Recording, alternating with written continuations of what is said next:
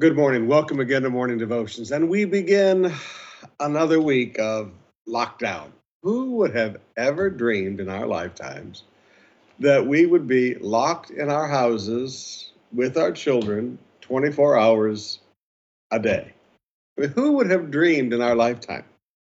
Now, I say that to say this. Some of you have been saying, Oh, I just wish I had more time to be at home with my children. Okay? You got your heart's desire. Now enjoy it in Jesus' name. Don't don't get frustrated with the kids. Enjoy the family. Enjoy the kids. Father, we come to you today in Jesus' name. We are grateful for all that you have done for us. And sometimes, Lord, you make us lie down in green pastures. Sometimes you make us take a rest. All over the world right now. Everybody has been laid down in green pastures. Everybody has to rest a little bit. Father, let this be a time of joy. Let this be a time of family bonding, of making memories. Let this be a time of enjoying the families that you've given us. Father, whatever has been problems, whatever has caused frustrations, just let it just be washed away by the love of God. Just let the peace of God come into every home. And Father, let our families enjoy each other. In Jesus' name. Amen. Well, let me begin to read to you today from Psalms 91. I'm going to read to you today the New Living Bible. Now, you've often heard me say, ever since the NIV changed their translation and went more the gender neutral thing in 2011, I stopped preaching out of the NIV. I started preaching out of the NIV as soon as it was released, and we encouraged the publishing companies to, to make it available for us here in the Philippines. And it was a very easy translation for us and a good translation. But then they changed it in 2011, and I just said, now, folks, let's get away from that. I'm not looking for gender neutral, I'm looking for biblical accuracy. So I told you, let's use the ESV for our exposition because it is the best word for word translation. But I also told you that the NLT, the New Living Translation, is a really good translation to read from. Now, the NLT is different than the ESV. ESV is a literal word for word translation. So it's very easy to study, it's very easy to pull the Greek and Hebrew. The NLT is different. It's a thought for thought translation. And it's made that way to make it easy to read. They designed this translation for readability, especially to be read publicly. So when you read the NLT publicly, you find it's a very easy, easy read. Psalms 91, beginning with verse 1, New Living Translation. Those who live in the shelter of the Most High will find rest in the shadow of the Almighty. This I declare about the Lord. He is my God, and I trust him. For he will rescue you from every trap and protect you from the deadly disease. He will cover you with his feathers and shelter you with his wings. His faithful promises are your armor and protection. Do not be afraid of the terror of the night, or the arrow that flies in the day. Do not dread the disease that stalks in darkness, or, nor the disaster that strikes at midday. Though a thousand fall at your side, though 10,000 are dying around you, no evil shall touch you. Just open your eyes and see how the wicked are punished. If you make the Lord your refuge, if you make the Most High your shelter, no evil will conquer you. No plague will come near your home. For he will order his angels to protect you wherever you go. Hear that, first responders? Hear that, frontliners? To protect you wherever you go. They will hold you up with their hands so that you will not even hurt, hurt your foot on a stone. You will trample upon lions and cobras. You will crush fierce lions and serpents under your feet. The Lord says, I will rescue those who love me. I will protect those who trust in my name. When they call on me, I will answer. I will be with them in trouble. I will rescue and honor them. I will reward them with long life and give them my salvation. Father, we thank you for your great and precious promises. Father, we thank you that faithful is he who has promised. We thank you, Father, that in the midst of all of this, there's no fear within our hearts. We know that you watch over us. We know that you protect us. We know, Father, that you keep that deadly disease, that deadly coronavirus from our homes. We know that you are our God. Now, Lord, in Jesus' name, I pray for all the frontliners the doctors, the nurses, the policemen, the security guards, the military men. There are people out there, Lord, that are working very, very hard right now while we're just sitting at home relaxing. Father, we ask in Jesus' name, keep your hand upon them, Lord. Especially for all of our Christian doctors and nurses and med techs and frontliners. Lord, let people see the difference. Let the people see no fear within their hearts because they know that the angels have been given charge concerning them to protect them in all their ways. Keep your hand upon them. And Father, this day in every home, just let your presence fill every home right now. Let your presence be upon every family. And Father, let there be no fear of the future. Father, we're not worried about uncertainty. Uncertainty is not our future. A harvest is our future. And we believe that, Father, because we believe in you. Now, Lord, receive our worship as we come to you in Jesus' name. Amen. Let's stand up, lift up our hearts upon our hands, and worship Him.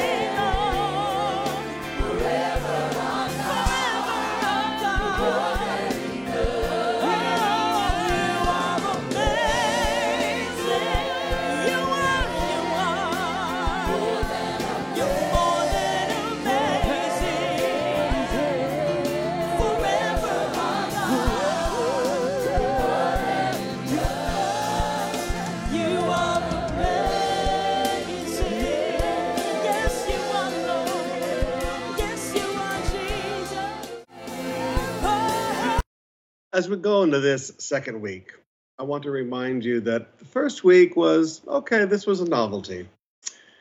This week, things may get a little bit more tense around the home, thus, all of my time praying for your families.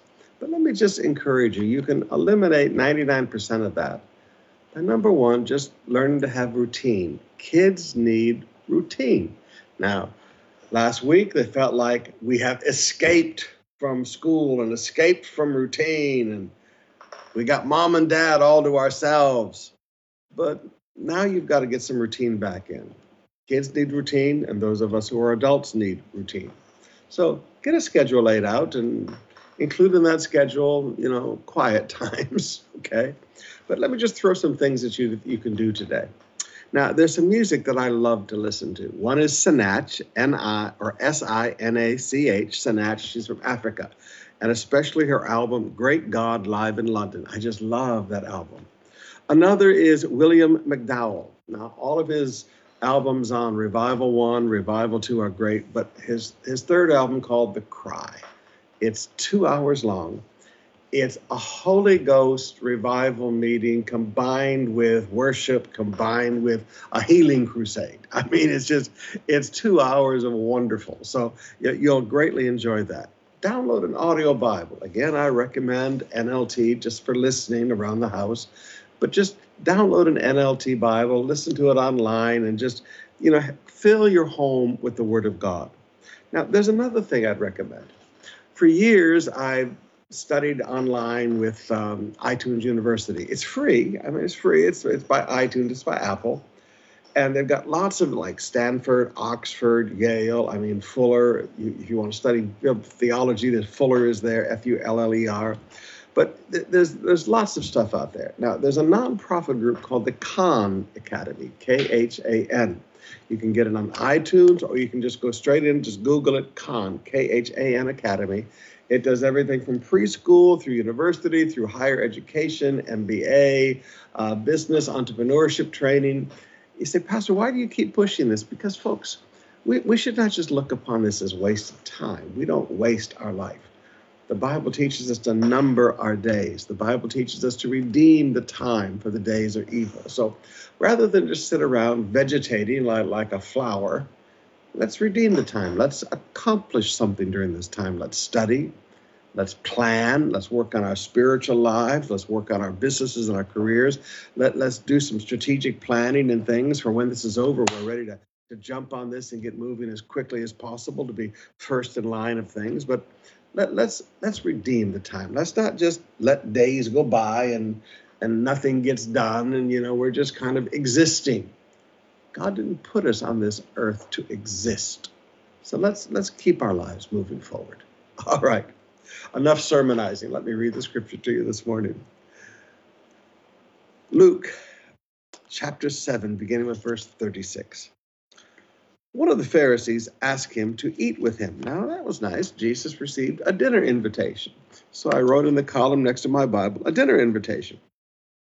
Ask him to eat with him. And he went into the Pharisee's house and took his place at the table.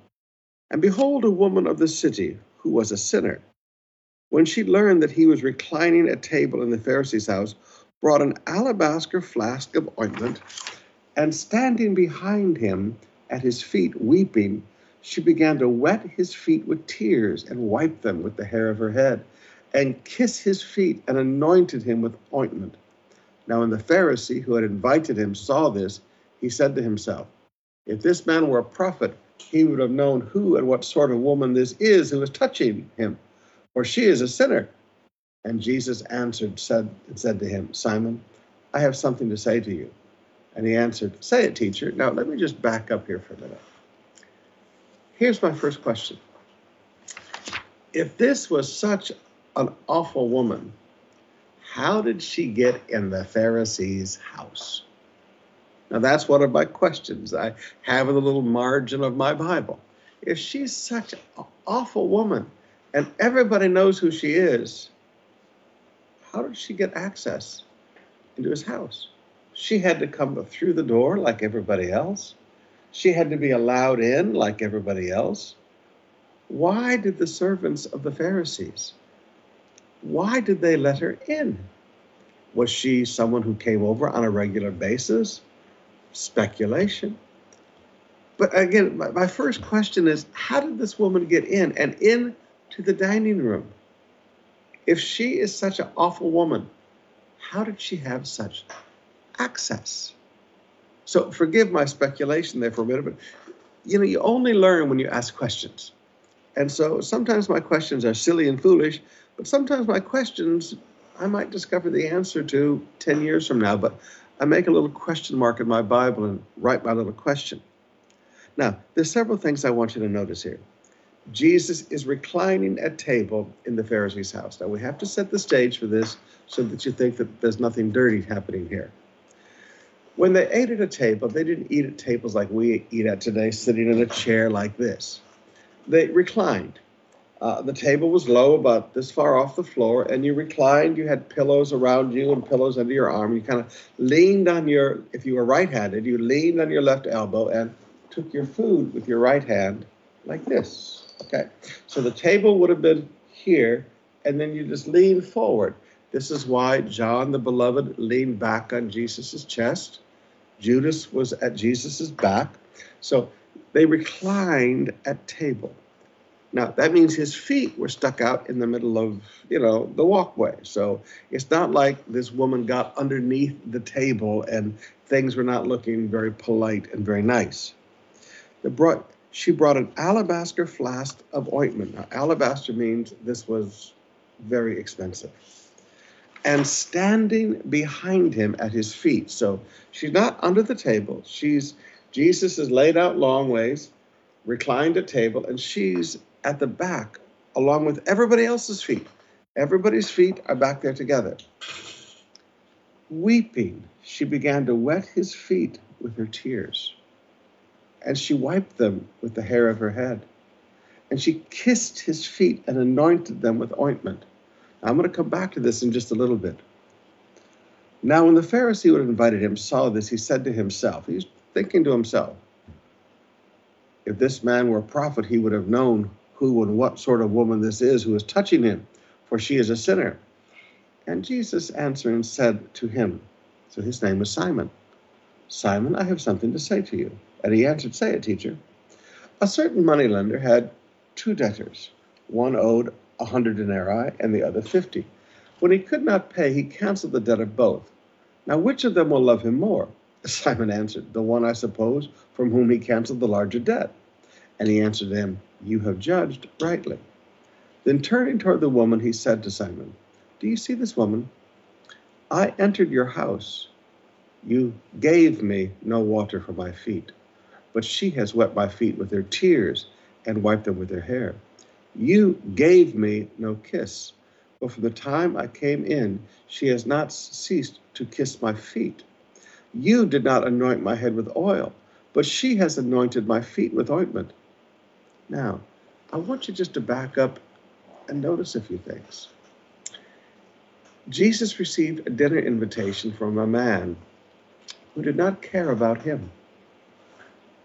It was common custom in that day that when you entered a person's house, the lowest slave, remember all of our teaching on Jesus washing feet, the lowest slave, it was the job of the lowest slave to take water and wash people's feet. Jesus said, after a man's had a bath, you only need to wash his feet. because after walking through the streets with you know there's no sanitation there's no there's no sewage everything just goes out into the, the street. The dogs the horses the camels the humans throw their buckets out there. It's nasty out there. So people walk through that all day long in their sandals. So it's all over their skin. It's all over their feet. So when you entered a home your feet were washed so that you did not bring the filth into the home and your feet were washed as a sign of respect and service. And it's common in Jesus' day to greet someone with a kiss. To this day, I have friends in Israel that when they see me, they want to kiss me on both cheeks, and it's usually kind of slobbery and wet. I have one friend there named George. He runs uh, the wood place. Whenever he sees me, he takes my hand in both hands leans my head over and puts a big wet one right here at the top of my head. And I just go, oh. It's very common to greet people with a kiss there in the Middle East. And Jesus said, No, wait a minute. You invited me to dinner. You didn't wash my feet. You didn't greet me with a kiss. You didn't anoint my head with oil. You, you did nothing for me. You, you, you gave no sign of love to me. You gave no sign of respect to me. So again, the question begs to be asked why did this man invite Jesus for a meal in his home? One of the things you learn in life is that there are people who are looking for prestige. And Jesus was a big deal at this time, he was a big name. So this Pharisee invited Jesus to his home for dinner, but he didn't care about Jesus. He didn't show any love. He didn't give any love. He didn't give any respect to Jesus. So he looks at the guy and he says, Now, you know what? You gave nothing to me. I came to your home. You gave nothing to me. You did nothing for me. This was your dinner party, and you didn't even show love and respect for me as your guest. He said, But now this woman. Now, again, how did this woman get in the house? I have no idea. But Jesus said, From the time I have entered, from the time I entered, from the time I came in, she has not ceased to kiss my feet. He said, hey, From the time I got here, this woman has showed love to me. From the time I entered, this woman has has shown respect for me. You, you didn't care about my, my condition, but this woman cared about me. She washed my feet. She anointed my feet with oil. She washed them with her own tears. You gave her no water to wash my feet, so she washed my feet with her tears. You wonder why was she weeping? Because she saw Jesus wasn't being taken care of. She saw the disrespect that Jesus was receiving. And he said, Now listen, who loves much? Well, the one who's been forgiven more. You know, sometimes, and please don't take what I'm about to say and stretch it like a rubber band for a truth to become an untruth. But young people, sometimes those of you that have grown up in church, I get worried about. Now, Sister Beth always gets upset with me when I talk like this. She grew up in church and she loves Jesus with everything in her, okay? But sometimes I watch young people growing up in church and, you know, they've always been okay. Now, they don't understand how badly they need salvation sometimes because church kids need to get born again too. Growing up in church doesn't make you a Christian. But sometimes young people, when you came out of the world, and, and this is one of my big problems sometimes with pastors today. I got saved. My life was, ah, I got saved. And I'm just so happy to be saved. I got forgiven much. Okay, I love much. Now, again, if you take this truth and stretch it, you'll make it an untruth. Because in all reality, my friends, I don't care whether you grew up in church and you were always a perfect little wonderful person. We've all been forgiven much. Sometimes, maybe because you've grown up in church, you think that your life is all wonderful, but forgive me, in the eyes of God, our righteousness is but filthy rags. We've all been forgiven much. We should love much. But I, I look at this story and I'm absolutely amazed. I'm absolutely amazed. He said, Therefore, I tell you, her sins, which are many, are forgiven, for she loved much. But he who is forgiven little loves little. And he said to her, Your sins are forgiven. Then those who were at table with him began to say among themselves, Who is this who even forgives sins? he said to the woman, Your faith has saved you. Go in peace. Now, just park on that for a minute. Your faith. How was her faith expressed? Oh, now, uh, there's a lot of stuff in this story I don't get, but this one, this one I really like.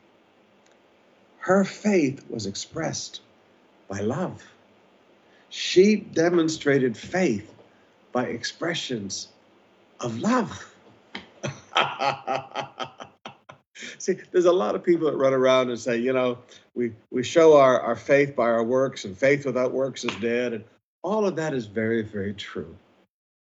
But they always want to act as if that demonstration of faith was a seed that you sowed, or a physical act that you did, or something that you went and did. Sometimes you need to understand the demonstration of your faith is love.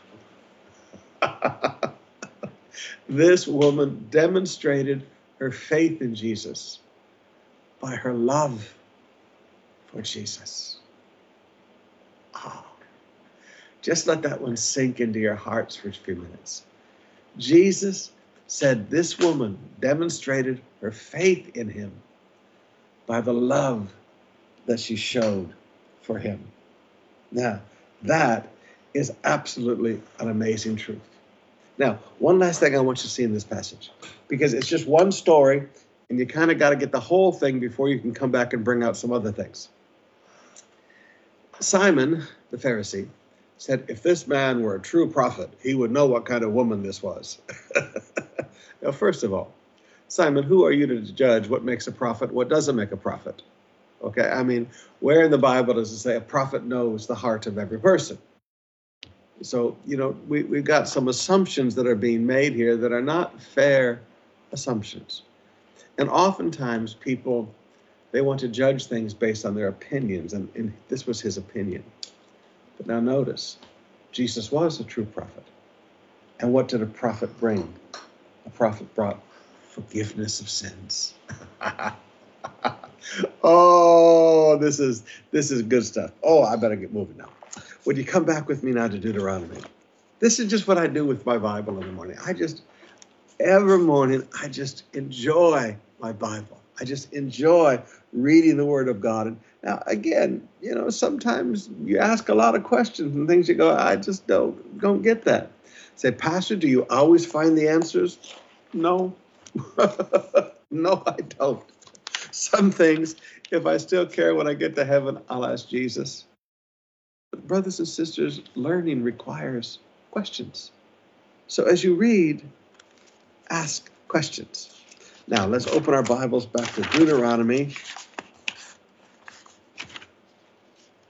chapter 6. Deuteronomy chapter 6. Moses is speaking to the people of Israel. Now, this is the commandment that states the statutes and the rules that the Lord your God commanded me to teach you now, I want you to notice five that's.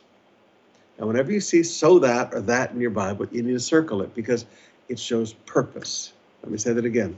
A that or so that shows purpose. This was the reason something is done. Now, there are five that's in these first three verses. Now, let's read them together and notice them.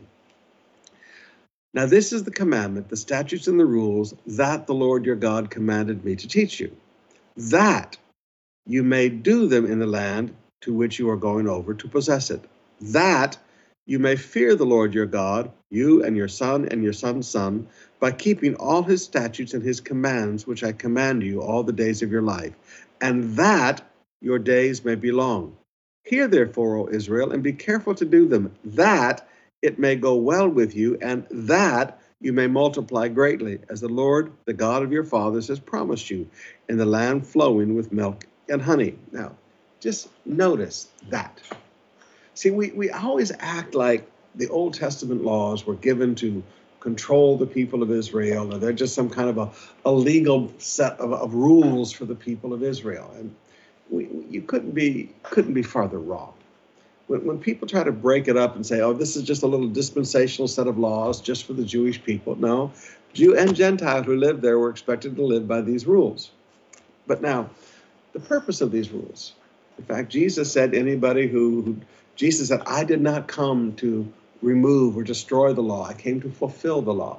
So maybe you need to look a little deeper into rather than just separating the Bible and say, okay, we don't have to pay attention to this, because you do need to pay attention to it. Purpose of these laws was not just to lead us to Christ, as Paul said in Romans. The purpose of these laws was completely about the people of Israel's quality of life. God never gave the people of Israel a rule to benefit himself. God never gave the people of Israel a law that would somehow benefit him. Every single law that we see in the Mosaic Law was for a group of people who have been slaves for generations to learn how to live a life that would bring benefit to them. Now, you, you look at these, the that's here. He said, that you can go into the land that you may respect God, that your days may be long, that it may go well with you, that you might may multiply greatly. It's all about their quality of life and their, their relationship with God. Now, for instance, you look at the sanitation laws. How they when they put when they camped in the wilderness, they had sanitation laws that they were to live by. Now, those sanitation laws, forgive me, were to keep plague and disease away from them. God didn't just say sickness and disease will be far from your household. God taught them how to live in a way that cholera and dysentery and these diseases wouldn't be among them because their sanitation was taken care of outside of the camp, not among the people where they lived.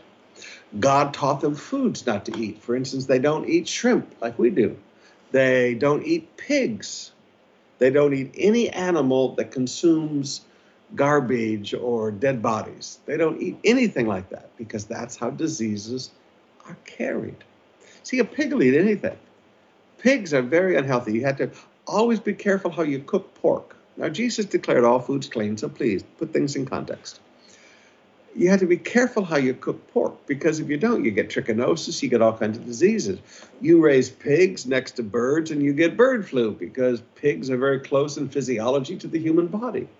Now, God knows how He made creation. He, he created scavengers to, to clean up the earth, all right? But He said, I don't want you to eat the scavengers because that's how disease is spread. You look at every one of the laws of God, and there's a logical reason that benefits the people of God. So maybe change your attitudes towards some of these Old Testament laws just a little bit.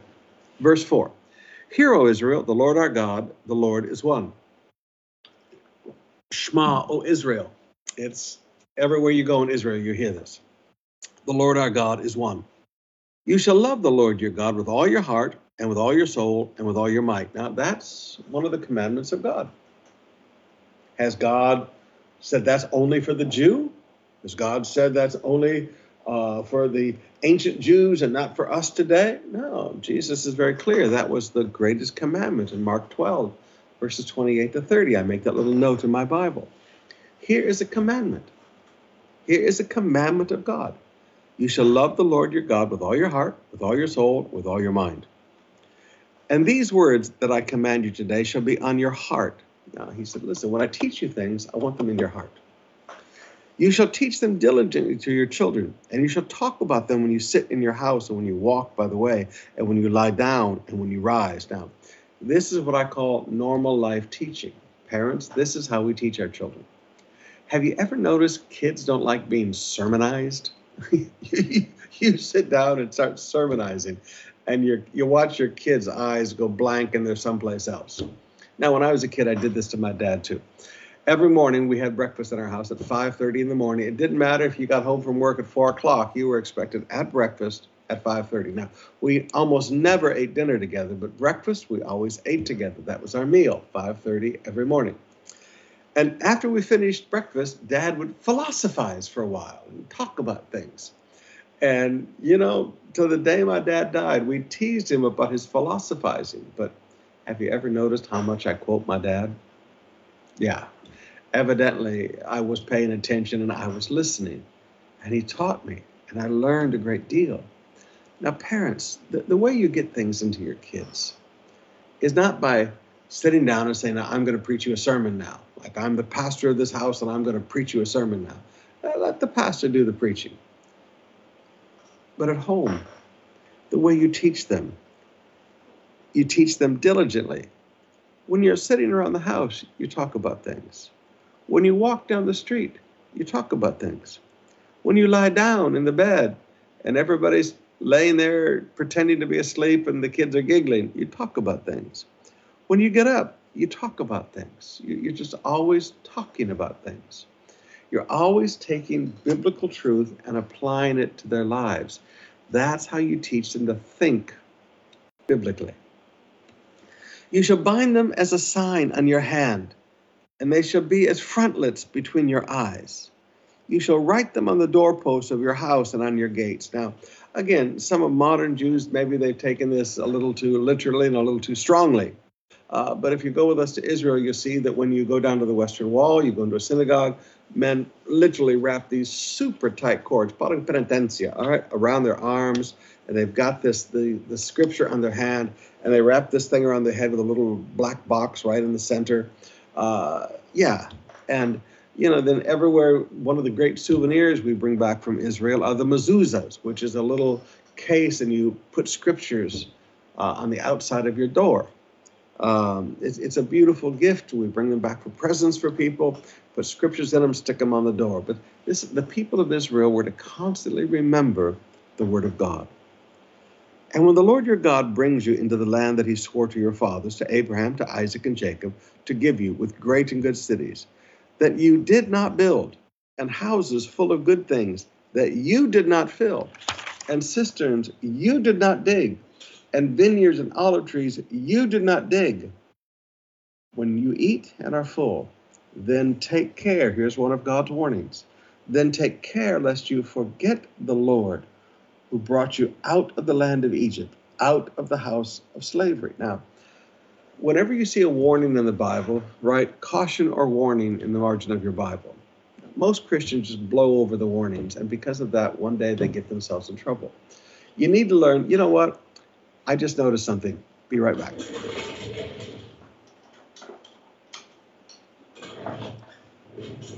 My daughter always tells me to turn that off because otherwise it looks like I have a white hat on my head. So sorry about that. Welcome to live television.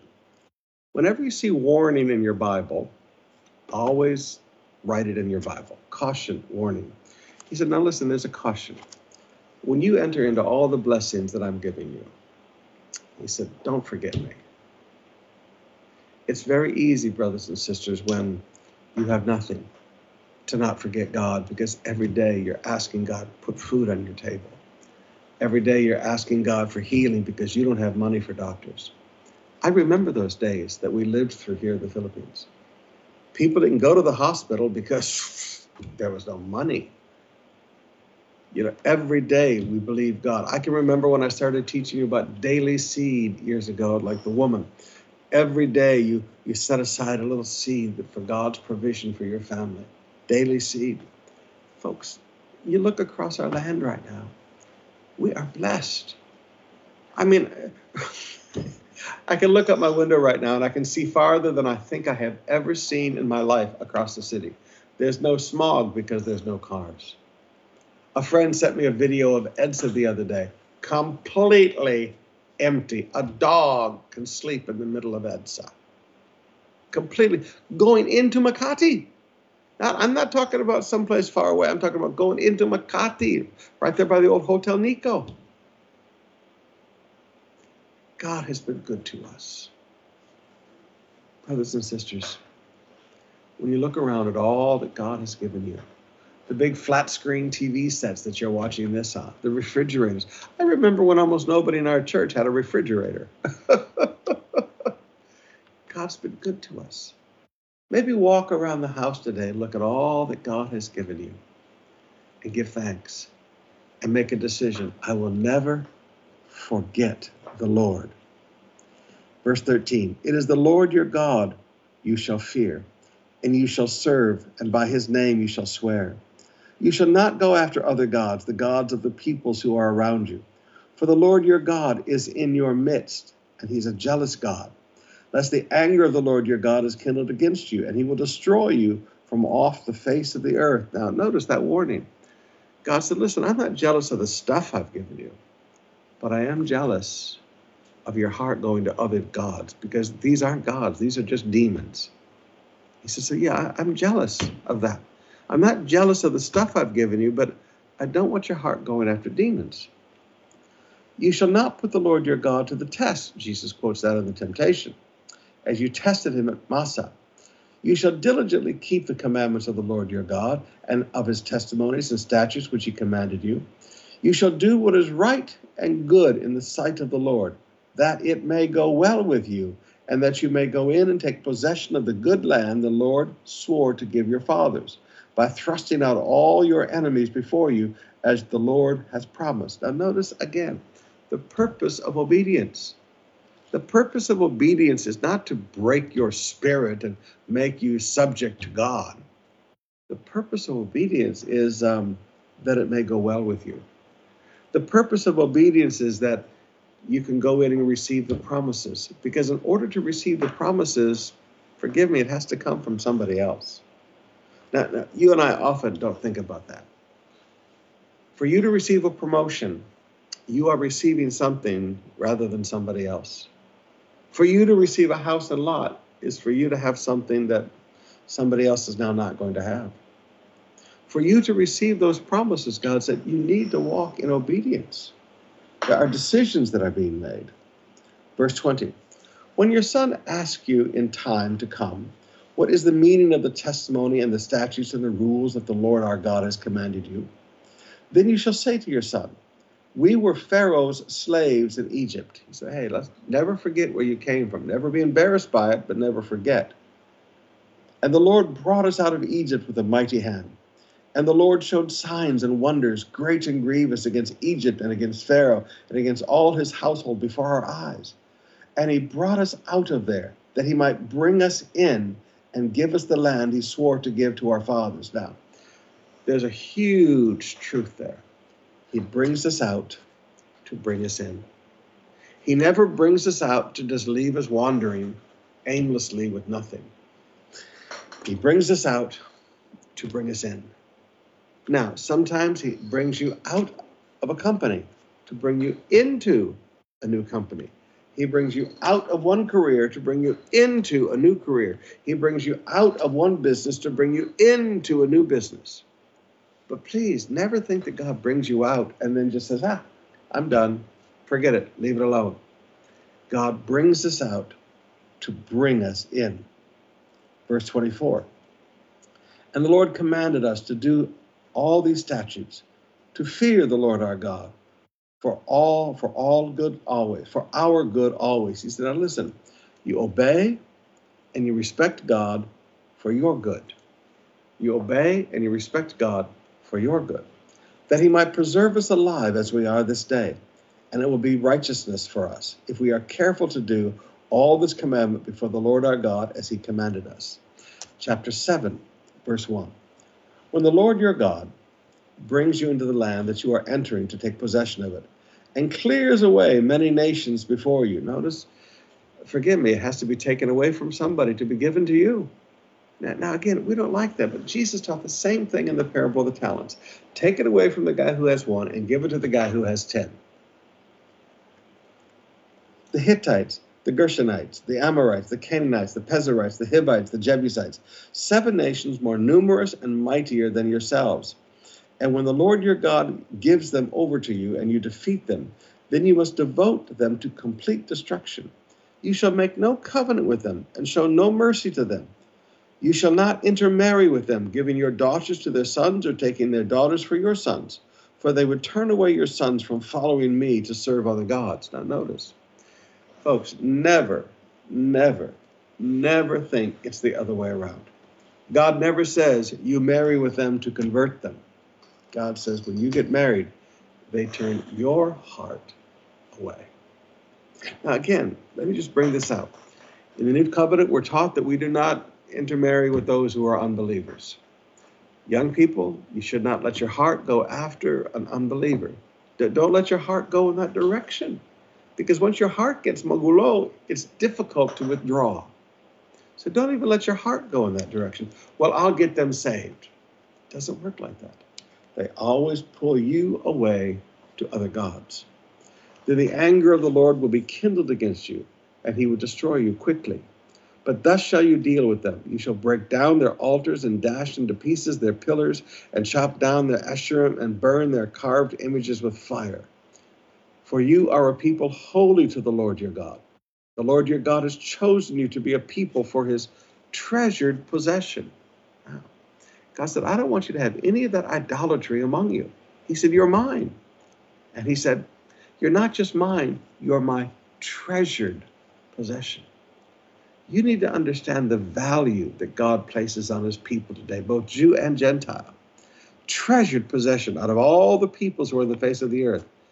It is not because you were more in number than any other people that the Lord set his love on you and chose you, for you were the fewest of all people. But it was because the Lord loves you and is keeping the oath that he swore to your fathers, that he brought you out with a mighty hand and redeemed you from the house of slavery, from the hand of Pharaoh the Egypt now king of Egypt. Now, why did God choose to bless you? Is it because you're so wonderful? Is it because you're so powerful? Is it because you're so smart? No. It's because he chose to set his love on you. You, you and I just have to understand this. Love is a beautiful thing. We don't love somebody because. We love somebody because we've chosen to love them.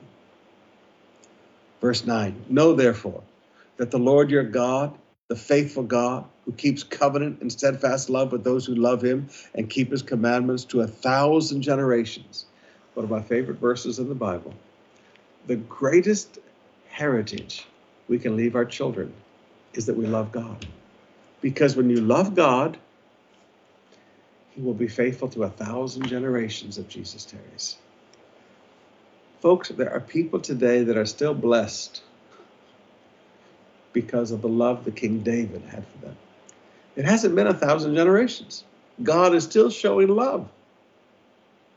God is still showing love to people because of the love Abraham had for him. Ah, let's all of us love God in Jesus' name. Verse 10 and repays to their face those who hate him by destroying him and he will not be slack with the one who hates him. He will repay him to his face. Now, that, that's something that you need to get a hold of. God does act confrontationally. God doesn't go around and do things secretly. God repays to their face. Now, there is, is nothing worse than people today who do things behind the back. God is not a behind the back God. People have a problem with God God goes against them face to face. Verse 11 You shall therefore be careful to do the commandment and the statutes and the rules that I command you today. And because you listen to these rules and keep and do them, the Lord your God will keep you, will keep with you the covenant and the steadfast love he swore to your fathers. He will love you and bless you and multiply you. He will also bless the fruit of the womb and the fruit of the ground, your grain and your wine and your oil excuse me, the increase of your herds and the young of your flock in the land that the Lord swore to your fathers to give. You shall be blessed above all peoples. God said, now listen, if you'll just if you'll just obey, you'll be blessed above all peoples. There shall not be a male or female barren among you or among your livestock. And the Lord will take away from you all sickness, and none of the evil diseases of Egypt, which you knew will he inflict on you? Now, notice they knew these sicknesses and the diseases in Egypt. They knew them. Now, part of this commandment is it brings blessing, but part of this commandments are very logical. The sanitation laws, the water laws, the food laws, all of those things were part of fulfilling this. See, sometimes we look upon this as it's all just a spiritual thing. If I do this, then spiritually all these things will happen. Well, sometimes God gave us these things because if we follow them, yeah, those sicknesses and diseases won't be a part of our life because we don't live that way anymore. Ah. Let me say that one more time. Sometimes we think all these blessings come just because it's a spiritual blessing of obedience. But a lot of these blessings come because of the practicality of the lifestyle that we live. For instance, if you are a traditional Tagalog na Tagalog eater, and all you eat is pork and rice, okay, just meat and rice, and you hate vegetables, you never saw a vegetable that you wanted, except maybe vitamin C called chocolate. Now, if you're a traditional, old school Tagalog Tagalog eater, and you scoff at your friends who are Ilocano eaters because they love vegetables. Well, you know, when you hit about 55 years old and your arteries look, you know, like they're major plugged, and you have to go through surgery and everything, but your Ilocano friends, their arteries are in great shape because they didn't eat pork fat three times a day, they ate vegetables. Okay, now you begin to understand how you live your life how you eat affects your long term health. In the same way, many of these commandments of God are things that bring long term health benefits. So, again, I'm, all I'm trying to do is destroy this idea that all of this just spiritually happens because you obeyed these things. Many of these things are God just teaching the people how to live and eat properly. Verse 15 And the Lord shall take away from you all sickness and none of the evil diseases which you knew. They used to have, these used to be a part of their life, which you knew will he inflict on you, but he will lay them on all those who hate you. And you shall consume all the peoples that the Lord your God will give over to you. Your eye shall not pity them, neither shall you serve their gods, for that would be a snare to you. If you say in your heart, These nations are greater than I, how can I dispossess them?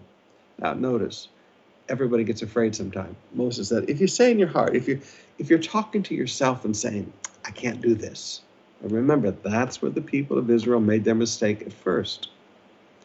If you're talking to yourself, talking in your own heart, saying, These nations are greater than I, how can I dispossess them? He said, This is how you deal with that.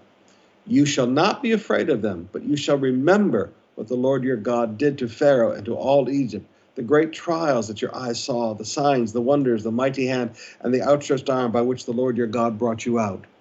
So will the Lord your God do to all the peoples of whom you are afraid. Now, just stop right there and learn an incredible truth.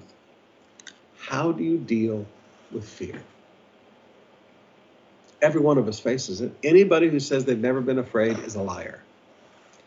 We've all been afraid. We've all looked at things God has asked us to do, and how can I do that? It, it, I can't. I don't have the ability. It's, it's, not possible. He said, Now, if you start to get afraid and think like that, he said, talk to yourself. If you're already talking to yourself, talk back to yourself. Now, you've heard me teach you this before. The biggest problem with talking to yourself is not answering yourself. Because if you never answer yourself, you're not self-correcting. He says, so if you if you start talking to yourself saying, I can't do it, he said, sit down and answer yourself. Remember all the things God has done for you in the past. Remember all the provision. Remember all the blessing. Remember all the miracles. Remember all the answers to prayer. When you get ready to lay hands on somebody and they're in a wheelchair and you think, ah, this can't be done, Remind yourself of all the people that you've seen get up out of wheelchairs. When God has directed you to move into a new business venture and you have no capital and you say, I don't know how to do this, Lord, I can't do it. Remind yourself of everything you've done that you thought you couldn't do, but God helped you. That's how you deal with the fear of your heart. When you talk yourself into fear, remind yourself about God. Don't remind yourself of your abilities, remind yourself about God. Verse 20 Moreover, the Lord your God will send hornets among them until those who are left and hide themselves um, from you are destroyed. You shall not be in dread of them, for the Lord your God is in your midst, a great and awesome God. The Lord will clear away these nations from you little by little. You may not make an end of them at once, lest the wild beasts grow too numerous for you. Now, here's a great truth about entering into the promises of God. Sometimes God gives us a promise that's this big, but He won't give it all to you at once. He gives it to you little by little by little by little. Why? Because you can't take care of it all at once. He said, if, if you drove everybody out, the wild animals would take over the whole country. Now, in, in this day, there were lions, there were tigers, there were there, there were bobcats, there were bears, there were all of these things that were flourishing in that environment. Now, there, there's no wild animals much left now, but in those days, the wild animals proliferated across Israel. Now, if you understand that, then you understand when you start your business, you're going to start it a little bit. By next year, you're going to be bigger. The year after, you're going to be bigger. The year after, you're going to be bigger. God will give you the promise piece by piece as you can handle it. So never expect God to give you the whole big promise all at once. Expect God to give you what you can handle right now. And then as you handle that and you get bigger and stronger, He gives you more. See, there's a spiritual element and there's a practical element to all miracles of provision just like roll away the stone and Jesus said, Lazarus, come forth. Somebody had to roll away the stone. We do what we can do, God does what he can do. As you get stronger and you can do more, you'll see God do more. So please, the promises will be fulfilled little by little as you can handle it. Verse 22 The Lord your God will clear away these nations before you little by little. You may not make an end of them at once, lest the wild beasts grow too numerous for you. For the Lord your God will give them over to you, and you will throw them into great confusion. I like that. One of the ways God defeats our enemies is he brings confusion on them until they are destroyed. And he will give their kings into your hand, and you shall make their name perish from under heaven. No one shall be able to stand up against you until you have destroyed them. The carved images of their gods you shall burn with fire. You shall not covet the silver or the gold that is on them. Don't even, don't even take the value out of those things. You know, if it's been dedicated to a demon, you, you don't touch it. You shall not covet the silver or gold that is on these, these idols, or take it for yourselves, lest you be ensnared by it. There's, there's a spiritual touch on that gold and that silver that's been used in these demon gods. For it is an abomination to the Lord your God, and you shall not bring an abominable thing into your house and become devoted to destruction like it. You shall utterly detest and abhor it, for it is devoted to destruction. No idols in your home. When you travel and you see some of these demon gods in other nations and they sell them as tourist things, you don't ever bring something like that into your home. It doesn't belong in the home of a child of God. You see, but but if I throw it out, it's got diamonds in it, it's got rubies in it. Eh, forgive me. You just destroy it. Everything in that thing has been touched by demons. Demons inhabit idols. That means they inhabit the silver of the idol, the gold of the idol, the diamonds, the rubies of the idol. You destroy it all. There's a spiritual touch on that thing. These are ways that we keep demons away from us. All right. We had a good time teaching about a variety of things today. Father, I lift to you again our people.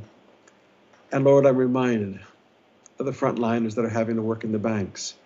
There are many people right now that have to keep business moving, and keep money moving.